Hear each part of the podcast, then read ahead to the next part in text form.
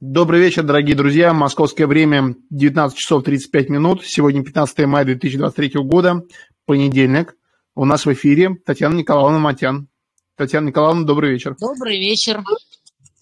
А, Татьяна Николаевна, что нового сейчас э, актуального по, по состоянию на текущий час? Ну, а нас сносят с земли просто нечеловечески. Беспрерывные обстрелы везде по площадям. Сегодня раза три дом подпрыгивал даже в центре. Постоянно работает ПВО, но сбивает не все. Есть прилеты. Расхерачили де- детский садик. Он, Андрюша, сегодня ездил без меня на жилплощадке. В общем, все по классике. Такое ощущение, что снарядного голода нет, раз позволяют себе изничтожать безневинный мирняк. В общем, в Донецке ад. Татьяна Николаевна, тут как раз один из вопросов, э, правда, не про Донецк, а про Луганск. Почему они с э, вот э, большим перерывом начали на днях наносить удары по Луганску? Что это такое? Потому что могут. Получили что-то дальнобойное и показывают свою силу и мощь, что не относится к сегодняшнему теракту, целью которого был Корнет. Я реально поражаюсь этим людям, вот Рогозину, Корнету, всем остальным, которых там пытаются убить в ресторанах, в барбершопах и так далее. Ладно, вам себя не жалко, вы такие беспечные, хотя вы уже столько лет на войне. Но пожалейте окружающих людей, которые пострадают вместе с вами, которым разнесут ресторан, барбершоп, которые из-за вас умрут или будут ранены. Ну вот как так можно? Я вот честное слово не понимаю. Так что все по классике. У нас ничего нового. Только теперь стали доставать еще и до Луганска. А кто-то Спро... Корнета практически. Говорят, он тяжело ранен. Я думаю, наняли какого-то ждуна. Я прошу прощения, в Донецке началась береза. Я уже в неадекватном состоянии слегка. Понятно. Тут спрашивают, э, с, спрашивают, слышали ли вы про такого Михаила Шейтельмана? Это кто? Я не знаю, вот тут спрашивают только про этого человека, но, видимо, вы не слышали про него. Нет. Так, хорошо. Э, тут вам благодарят из Гуляй Поля за ваши стримы из Дахаба. Дахаб это это я была в Египте, пока не могла въехать в Россию. И чтобы делать хоть что-то, я стримила. Ну, Объясняла людям простыми словами все про эту, про эту жуткую войну. понятно. Но вот люди пишут, что только ваши стримы оттуда позволяли держаться на, пла на плаву людям. Это причем с Украины пишут. Так, хорошо. Вы можете прокомментировать э, приговор некому Никите Ткачеву про самовольное оставление позиции артиллерии? Что-нибудь знаете об этом? Да, я считаю, что очень мутная, конечно, тема, и надеюсь, что апелляция как-нибудь по-другому посмотрит на это дело. Потому что многовато, конечно, человеку дали ни за что, ни про что. Не должен простой человек отвечать за системный бардак в армии. Поэтому я надеюсь, что в апелляции как-то проникнутся, ну или в кассации. Спрашивают, кстати, наши зрители могут, в принципе, а, задать э, Татьяне Николаевне, если Татьяна Николаевна не против вопроса онлайн, как мы уже практиковали здесь, там есть такая кнопочка «Поднять руку», и мы увидим, и вы сможете лично озвучить вопрос. Можно будет ли э, онлайн вопрос, Татьяна Николаевна? Ну, конечно, почему нет? Пока я в силах говорить, то поговорю. Хорошо. А, спрашивают, когда же проснутся элиты, так называемые элиты России? Что еще должно произойти, чтобы начали всерьез воевать? А зачем им просыпаться? К ним-то не прилетает. Это убивает мирняк здесь. Это здесь идет война. А там, где война не идет, там, где она далеко, просыпаться, собственно говоря, незачем. И это касается любой страны. Я сегодня видела репортажи из Киева. Там весело, благостно. Видела из Одессы. У них все нормально, они в Аркадии гуляют, бухают. Видела во Львове, они пляшут в ночных клубах. Это не их война, это их не касается. очень малый процент людей, которых непосредственно не касается, способны быть вовлеченными. А абсолютное большинство людей начинает просыпаться только тогда, когда жареный петух клюет в задницу уже лично их. Пока этого не случается, даже не надейтесь, что кто-то там где-то проснется. Вам что-нибудь известно о состоянии здоровья Лукашенко? Да, бодр, весел. Сегодня сидел в командном пункте. Вот только что смотрела видео. Я думаю, что байки его болезни разгонял он сам. Константин, вы можете говорить. Здравствуйте, Татьяна Николаевна. Хотел бы, знаете, поблагодарить вас за ваш, то, что вы не унываете, даете многим людям надежду. Ну, расскажите, пожалуйста, вот у меня очень много знакомых, э, которые до сих пор не понимают, что война началась в 2014 году, что эта война не где-то там идет, она война у них на пороге. Вот расскажите, пожалуйста, какими словами можно их переубедить, чтобы они включились в борьбу, начали что-то делать для, для нас? Для победы? Ой, не знаю. Спасибо я большое. В 14 году, еще в 2014 году я записывала видео и говорила россиянам, что, ребята, это не хохлы богомерзкие тупые, прыгающие в кастрюлях. Это пропаганда. Высокопрофессиональная пропаганда, против которой простой человек бессилен. И Против этой пропаганды бессильны любые народы, какие угодно, неважно. И что мы в Украине уже отыгранная карта, с нами уже все понятно, мы уже превращены в орудие, а следующими коллективный Запад пойдет за вами. Они за вами изначально и собирались. Надо мной все ржали, говорили, что я тупая хохлуха, ничего не понимаю, что мы одной левой, и что мы тут на, в кастрюлях по Майданам не прыгаем. Я говорю, вы точно так же прыгаете, ваша либерда. Ваше все это отребье навальнистское. На манежных болотных, белоленточники, кто у вас там еще? Какая разница? Про западные публики хватает, потому что Запад знает, как себя подать несмотря на то, что ничего хорошего особо у них нет. Они хорошо умеют в пиар. И хотя я это говорила с 2014 года, это было бессмысленно. И до сих пор уже 15 месяцев войны, но понимают, о чем речь только люди, которые живут там, где уже непосредственно прилетает. И я, честно говоря, не знаю, какими еще словами достукиваться до тех, кто до сих пор не понимает, что это за война и чем это чревато. Уже вроде как и в Кремль беспилотник прилетел, и все равно некоторые люди не понимают, что это война. Думаю, только многократным повторением и объяснением, что, ребята, чего вы ждете, уже в Кремль прилетело. Посмотрите, что творится, фронт стоит сколько времени. Вовлекайтесь. Ну, вот так вот, что поделаешь. Но на самом деле я уже говорила, что несмотря на то, что 9 лет почти накачивают этой пропагандой Саларейх, все равно там куча невовлеченных, которые прыгают на дискотеках, плевали на эту войну и чувствуют себя великолепно. Вот сегодня был опрос с улиц Киева, там, донатите ли вы хотя бы на армию? Да нет, конечно, в гробу надо. Мы типа верим в ЗСУ, справятся без нас. Это общечеловеческое, это константа. Процент вовлеченных является биологической константой. И не способен этот процент повысить никакой Геббельс, никакая Геббельсовщина, никакая пропаганда. Большинство людей все равно останется обывателями. Вот и все. Но все равно надо делать по максимуму, вовлекать тех, кого действительно теоретически можно вовлечь. Этим мы и занимаемся. Вставай, страна огромная. Следующий вопрос опять про фигуру господина Лука... Лукашенко. Почему Лукашенко озвучил потерю вертолетов и самолетов РФ? Ну, счел нужным, да и озвучил. Хотя писали профильные паблики, что там, как там. Хотя я вот воздерживаюсь от суждения, потому что я не специалист. Там высказывались разные версии. Нет смысла их разгонять. Официальной версии, по-моему, до сих пор так и нет. Хотя все примерно понимают, что там случилось, и обсуждают это примерно везде. Правда, за это обсуждение некий депутат Матвеевичев собирается там СМЕРШ водить, там понапрыгивал на военкора, военкоры ему ответили. В общем, ну и понеслось, как обычно. Почему охранота поменяла повестку, призывая сплачиваться, помогать фронту и так далее?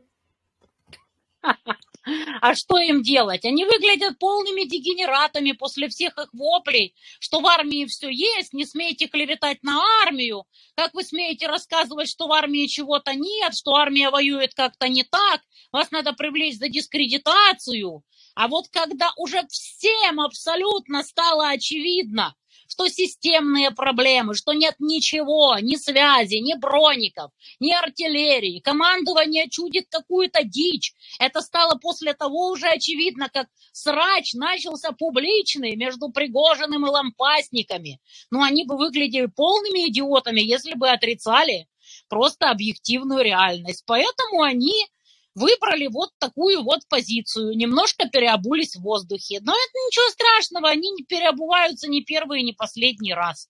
Это антироссийская охранота, которую куратором является и смотрящим тот самый депутат Матвеичев, и хотят они скорейшего поражения России. И все для этого делают. И напрыгивают на тех, кто хочет победы. Анжелика, говорите, микрофон включен. А, Татьяна, у меня к вам вопрос такой. Я чисто вот э, люди сейчас распространяют информацию по Донецку, как бы просят передать. Там у вас улицы есть, э, я там написала в комментариях, а, дом 16, по-моему, ой, забыла, где-то отключают газ, я сейчас напишу еще раз, уточню. И люди собирают подписи, и э, там, в общем, целая паника в Донецке. То есть они мало то, что без воды, и сейчас этот дом оставляют без газа.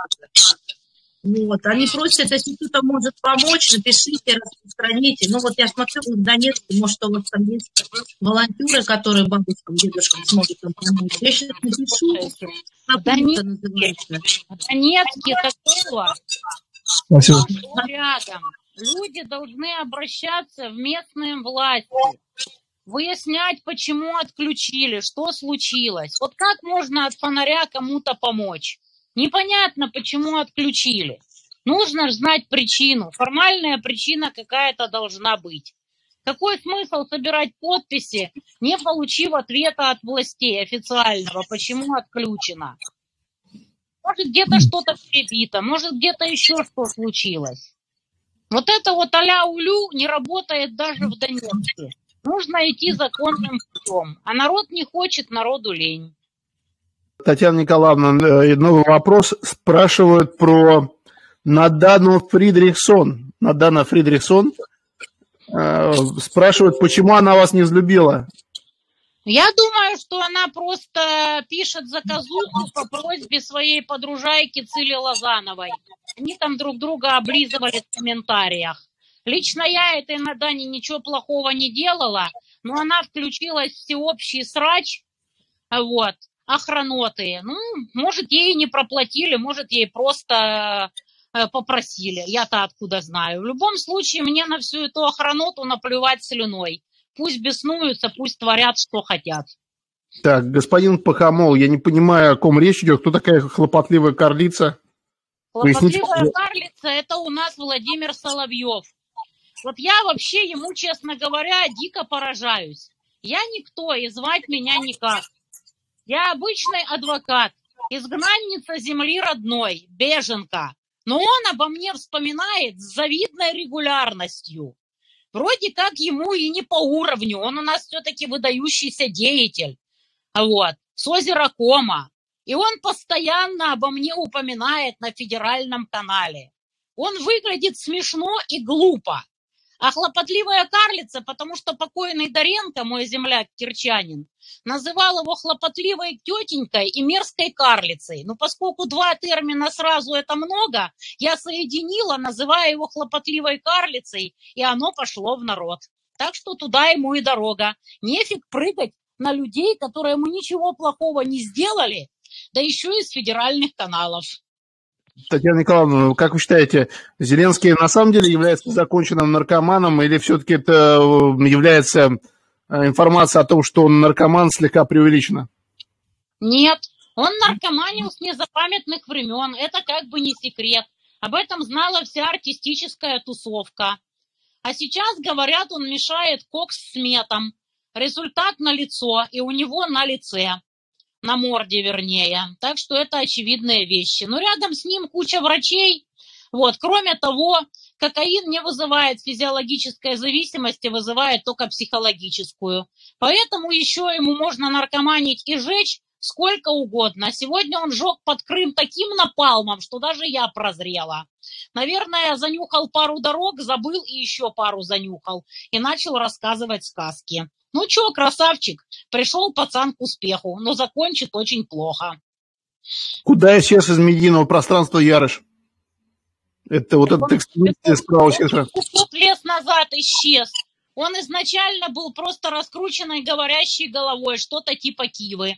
Но Кива вон пробился на российские федеральные каналы, а Ярош вроде ушел в спокойную семейную жизнь. И в гробу весь этот цирк видал. Денег заработал и нормально себя чухает. Спрашивают про господина Сороса, который сегодня была информация фейковая, что с ним что случилось. Вы как оцениваете его роль в том, что происходит на Украине и вообще в целом эту личность? Я всегда говорила, и это тоже пошло в народ, что когда эта мразь наконец-то сдохнет, в аду объявят технический перерыв. С утра мы было все воспряли, боже, неужели, может, наконец-то сегодня. Но, увы, это оказалось фейком опровергли. Но рано или поздно эта мразь таки склеит ласты. И вот тогда, конечно, это будет всемирный праздник. Потому что сколько вреда, сколько он причинил человечеству, я даже не знаю, с кем эту мразь можно сравнить. На его руках столько крови, что я даже не знаю. Он в ряду самых мерзких отребьев, какие только жили на этой планете. Все мы, конечно, ждем, когда он наконец-то сдохнет. А, Светлана спрашивает, какие отношения ожидает Россия с Турцией, если Эрдоган проиграет выборы? Фу, сложно сказать. Но, скорее всего, он не проиграет. И вот теперь возникает вопрос. Вот эти все опросы, которые вкидывали, что якобы Эрдоган проигрывает. Вот кто их вкидывал, кто это делал и как это было. Дело в том, что Турция – это не Украина, не Россия. Там на избирательных участках сидят не учителя, зависимые от власти. Там судьи, члены избирательных комиссий, которые дорожат своим статусом и репутацией. И цирком этим заниматься не собираются. Кроме того, там у наблюдателей отбирают телефоны. Вы же не видели никаких сливов до того, как это стало официально разрешено. То есть у турков все более-менее серьезно. И махинации на участках ну, я не знаю, может, конечно, и случаются, но это маловероятно. Особенно, когда кандидаты идут ноздря в ноздрю, и у всех есть полноценные команды с наблюдателями. Вот и возникает вопрос, кто разгонял слухи, что якобы Эрдоган проигрывает. И теперь мы вот как бы видим то, что видим. Никаких обжалований по конкретным участкам особо не было, хотя я читала, что турецкая центральная избирательная комиссия признала недействительными около миллиона бюллетеней. Это реально очень много. Но поскольку разборок нет и стороны готовятся ко второму туру, как бы вперед из песней. То, что действительно Эрдоган популярен и там не было никаких махинаций, доказывает то, что его партия лидирует со страшной силой. То есть там были же не только президентские, но и парламентские. И его партия имеет большинство, причем серьезное, там 300 20 с чем-то мест из 600. Вот и верь всем этим опросам и прочему цирку. Поэтому я думаю, что вряд ли будут какие-то проблемы во втором туре у Эрдогана, тем более, что тот, кто занял третье место, явно впишется за него.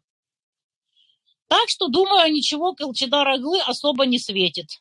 Хотя, конечно, турецкое общество тоже расколото со страшной силой. И если бы от оппозиции был кто-то, а не этот старенький Кылчидар, вот, ну хотя, господи, Эрдогану 69, Кылчидару 74.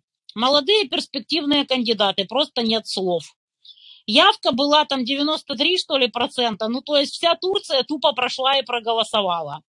Так что, думаю, все будет норм у Эрдогана, по крайней мере, в ближайшее время. Если, конечно, не случится ничего чрезвычайного. Татьяна Николаевна, есть такой американский популярный журналист, он журналист правоконсервативного толка, Такер Карлсон. Да. Как, вы, как вы считаете, у нас в России есть ведущий журналист, подобный вот э, Такеру Карлсону или нет? У нас даже если и есть, то хлопотливая карлица никогда в жизни такого человека не пропустит ни на какой экран. Конечно, люди есть, но охранота конченая заняла просто все хлебные места и держится зубами, когтями и всеми остальными частями тела за свои табуретки. Вообще не признавая абсолютно никакой конкуренции. Поэтому вот не знаю, удастся ли пробиться. Люди есть, к рупору не подпускают. Какое политическое будущее ждет братьев Кличко? А, возможно, что один из них будет президентом Украины следующим? Ничего не исключено в нашем лучшем из миров. Не удивлюсь. Светлана пишет, что видела ролики, как вы с Лысенко были под обстрелами. Да, были. Мы регулярно бываем под обстрелами. Тоже мне новость. Спрашивают, почему вы себя не бережете, почему вы перемещаетесь без бронежилета? Где, ваши, где ваш инстинкт самосохранения? Мне Дмитрий уже мозг вынес с этим бронежилетом долбанным, потому что он у меня завален в Ларгусе бронежилет всякими ништяками, типа попугающего корма там и всего остального, и всяких посылок. И мне было лень его откапывать, потому что сверху все это накидали, а мы уже ехали, в следующий раз одену броник. Татьяна Николаевна, труба, которая качает газ в Европу на данный момент для России, это благо или зло? Это элемент странной войны. Здесь мы воюем, здесь мы рыбу заворачиваем. Это война или не война? Это как вообще? Я уже не говорю о всяких зерновых сделках и аммиакопроводах и нефтепроводах, потому что люди не понимают, что вообще происходит. Мы барыжим или воюем? А как вы считаете, элиты Запада деградировали за последние несколько десятков лет? И не только западные, а российские, украинские, все практически постсоветские, конечно, деградировали. Сейчас страна клоунов, вообще мир на, э, построен на клоунах и номиналах, потому что никто же всерьез не воспринимает всяких там Макронов, Зеленских, там, Листрас и прочую клоунаду. Понятно, что за ними стоят реально там влиятельные люди, которые предпочитают не светиться, вот, а рулить всеми этими марионетками, сидя на яхтах с прекрасными женщинами, попивая пряные коктейли.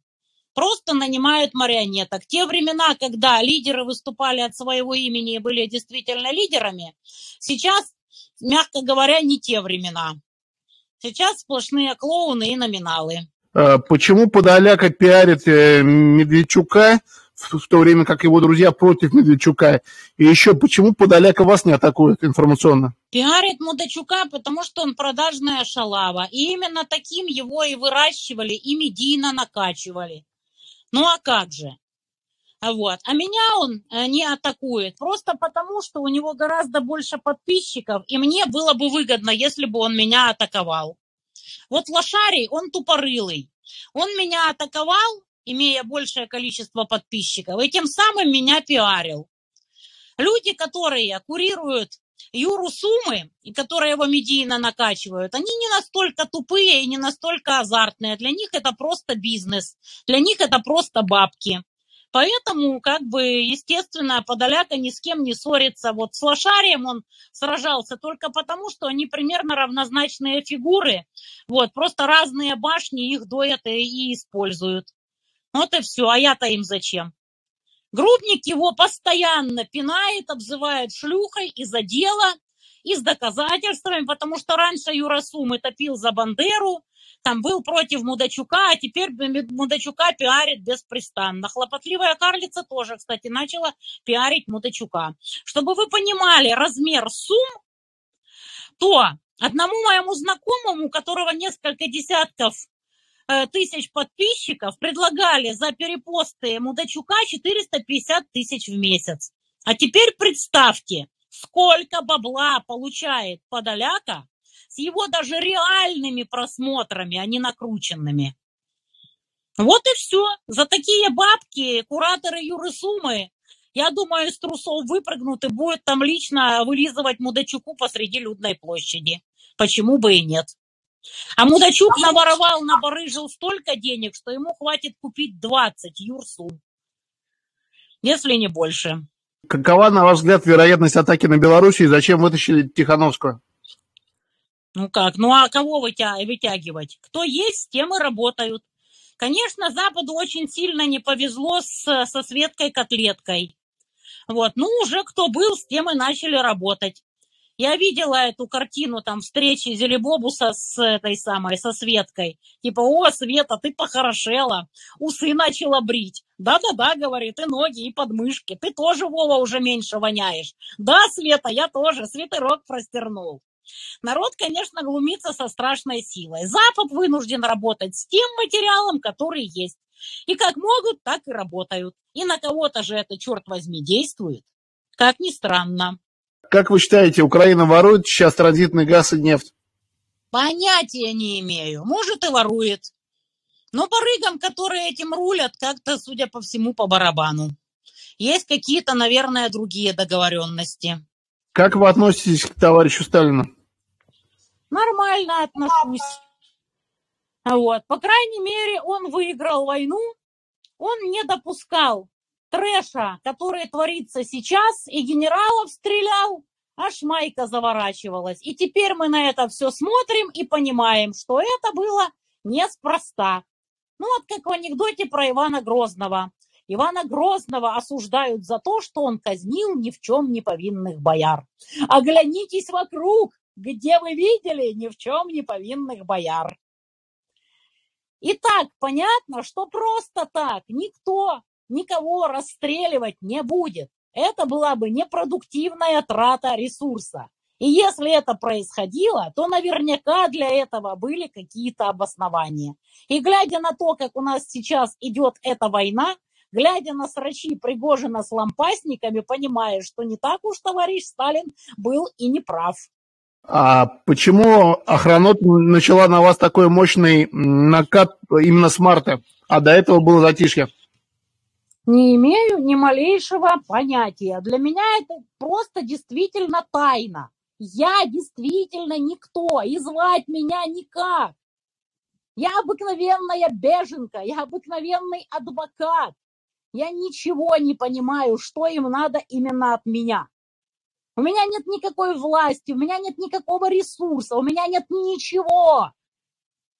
Я сижу в Донецке, помогаю мирняку, гасаю под обстрелами. Что им от меня надо, я не знаю. Я даже стримы больше не веду на Ютубе, потому что меня оттуда выкинули, а на Рутубе там просто сущие слезы. Что им от меня надо, я не знаю. Это надо спросить у охраноты, почему они придолбались именно ко мне. Женя, вы в эфире. Да, добрый вечер, Татьяна Николаевна. Хотела спросить, э, смотрю все ваши стримы, э, очень хорошо к вам отношусь, спасибо. Э, хотела спросить насчет конфликта, насчет Министерства обороны и Пригожина. Как вы прокомментируете и так далее? Спасибо. Две версии. Или это действительно реальный срач, там ссора и все такое. И вторая версия – это все клоунада для того, чтобы напустить туман войны. Мы об этом знать не можем. Это могут знать исключительно участники всех этих свар. С одной стороны, ну вот как бы просто воевал Пригожин. ЧВК, оно и есть ЧВК. Вон многие там вякают, что вот, что это там вне правового поля России и так далее. Да, это действительно так. Но как же так? У них и артиллерия есть, и самолеты, и вертолеты, и зэков там как минимум какое-то время можно было нанимать и все такое. Понятно, что это не может делаться без согласия высшего руководства страны. Вот. И в то же время такие срачи с взаимными матерными оскорблениями. Что-то здесь нечисто. Поэтому я лично воздерживаюсь от суждения. Может быть и одно, и другое, и третье, и какое угодно. Ваше отношение к фигуре такой исторической, как Махно, батька Махно? Люди жили в свое время и жили в тех условиях и реалиях, которые у них были. Вообще попытки каким-то образом оценивать с точки зрения современных реалий и современных взаимоотношений людей тех далеких времен, они очень смешны. Потому что те люди вообще бы не поняли, о чем речь. Они действовали в парадигме своей истории. Как можно оценивать? Человек жил, как жил. Поступал так, как считал нужным, сражался за свое. И пусть этим занимаются профессиональные историки. Нет ничего глупее, чем примитивизировать историю и подтягивать ее под свои политические хотелки. Вот историки пусть и оценивают, как всего там было. Александр, вы в эфире, здравствуйте. Ой, это же наш знакомый Александр, это наш самый первый человек, который зашел к нам в эфир из Петербурга. Александр, здравствуйте. Да, здравствуйте. Вижу, у вас вопросы закончились, и я решил все-таки задать, чтобы они у вас не заканчивались. Татьяна Николаевна, Виталий, приветствую. Вопрос э, по поводу э, Зеленского. Как вы думаете, такой шутливый немного вопрос, на, э, насколько безопасно ему будет возвращаться сейчас на Украину после всех тех э, событий, которые произошли после его отъезда в, этот, в Евротур? Спасибо. Опасность ему может грозить только тогда, когда западные кураторы решат ликвидировать наконец-то свою марионетку. А до тех пор, пока это не случилось, все с ним будет нормально. Разве что где-то стырит там запредельное количество наркоты да сожрет. А так ничего ему ровным счетом не грозит. То есть, а, по вашему мнению, э, ну, как бы жизнь Зеленского сугубо в руках его хозяев, но, не, но, а, но никак э, там людей из Кремля, которые могут повлиять на это. Ну, разумеется, в руках его хозяев. Ну, а в чьих еще она может быть руках? То есть, то есть получается то, что там сказал как-то один израильский эм, какой-то чиновник отставной о том, что Путин дал некие гарантии э, Зеленскому, типа через него, да, о том, что его не будут трогать в начале СВО, они имеют право на жизнь. Так получается? Не, ну это одна из версий, но я, честно говоря, не сильно в это верю. Ну, хуц, ну, э, хуцпа, да? Исключительно от его кураторов. Все понятно. А, как вы считаете, Богдан Хмельницкий это был герой Украины или нет? Еще раз повторяю. Он жил так, как жил, в своих реалиях. И судить исторических персонажей с нашей сегодняшней точки зрения это полный абсурд. У них не было этих понятий. Страна, народ, еще там что-то. Они действовали в тех реалиях. Ну вот я не представляю, вот притащить сейчас Богдана Хмельницкого, он лет сто 500 будет втыкать, что у нас здесь происходит и кто кому Рабинович. И наоборот, попасть во время Богдана Хмельницкого с нашими сегодняшними воззрениями, да вы будете вникать в те взаимоотношения долго, нудно и все равно ничего не поймете, потому что вы человек другой эпохи. Для кого-то он герой, для кого-то не герой. Но люди действовали из своих каких-то соображений в тех реалиях. А оценивать героя и не героя можно исключительно с точки зрения там, личного мужества какого-то, которое одинаково во все времена. Там, умение противостоять там, стрессу, там, обстоятельствам и так далее. А все остальное с точки зрения последствий для чего-то, для кого-то они благо, для кого-то они зло. Я призываю всех просто не политизировать историю, потому что это глупо. Не бывает такого, чтобы вот оценивать с нашей точки зрения, с нашей колокольни, поведение, политическую позицию, какие-то политические решения людей, которые жили много сотен лет назад. Это просто абсурдно. Это вот Саларейх. Королева Анна украинка. Это же охренеть можно. Королева Анна, поди, в гробу крутится как вентилятор, когда эту чушь слышит, если она может это слышать. Но это же просто бред. Не надо этому уподобляться. А, Татьяна Николаевна, я не знаю детали, тут пишет, а, у вас был админ в Киеве, и у него его сдали, что ли? Что-то тут такое пишет в комментариях. Да, вот Костян его сдал, мразь, подонок. Я надеюсь, ему за это еще прилетит. Mm, Я понятно. этому сто раз говорила. Не пиши под своим именем, будь осторожнее. А когда мы были не на связи с Грубником, мы ехали на медиадронницу. Вот, этот мой несчастный админ с дуру написал Костян. Он же не знал, что Костян продался всей этой швале охранотной, всей этой секте хлопотливой карлицы. Вот, и написал ему с дуру под своим ником, а этот подонок вывалил это в эфир. После чего бедного взяли, и сейчас он в СБУ Я думаю, что его там, надеюсь, что не пытают, и просто он сидит себе сейчас в СИЗО. Я думаю, что блохастой мрази за это еще прилетит. И еще раз, они опубликовали переписку вот... Да, да, да, подонок Костян опубликовал переписку. А как переписка попала к третьим лицам, я не понимаю. Так я же говорю, этот с дуру, думая, что Костян наш человек, написал ему. А этот а. подонок это опубликовал. Ну просто мразь отбитая, ну что тут поделаешь? Конченый, Конч. просто конченый. Сдал пророссийского абсолютно человека гибне. Ну что, наверное, я вас буду, Татьяна Николаевна, отпускать? Да, отпускайте, потому что у меня все чешется, я с трудом сдерживаюсь, чтобы не, не чесаться и не шмыгать в эфире.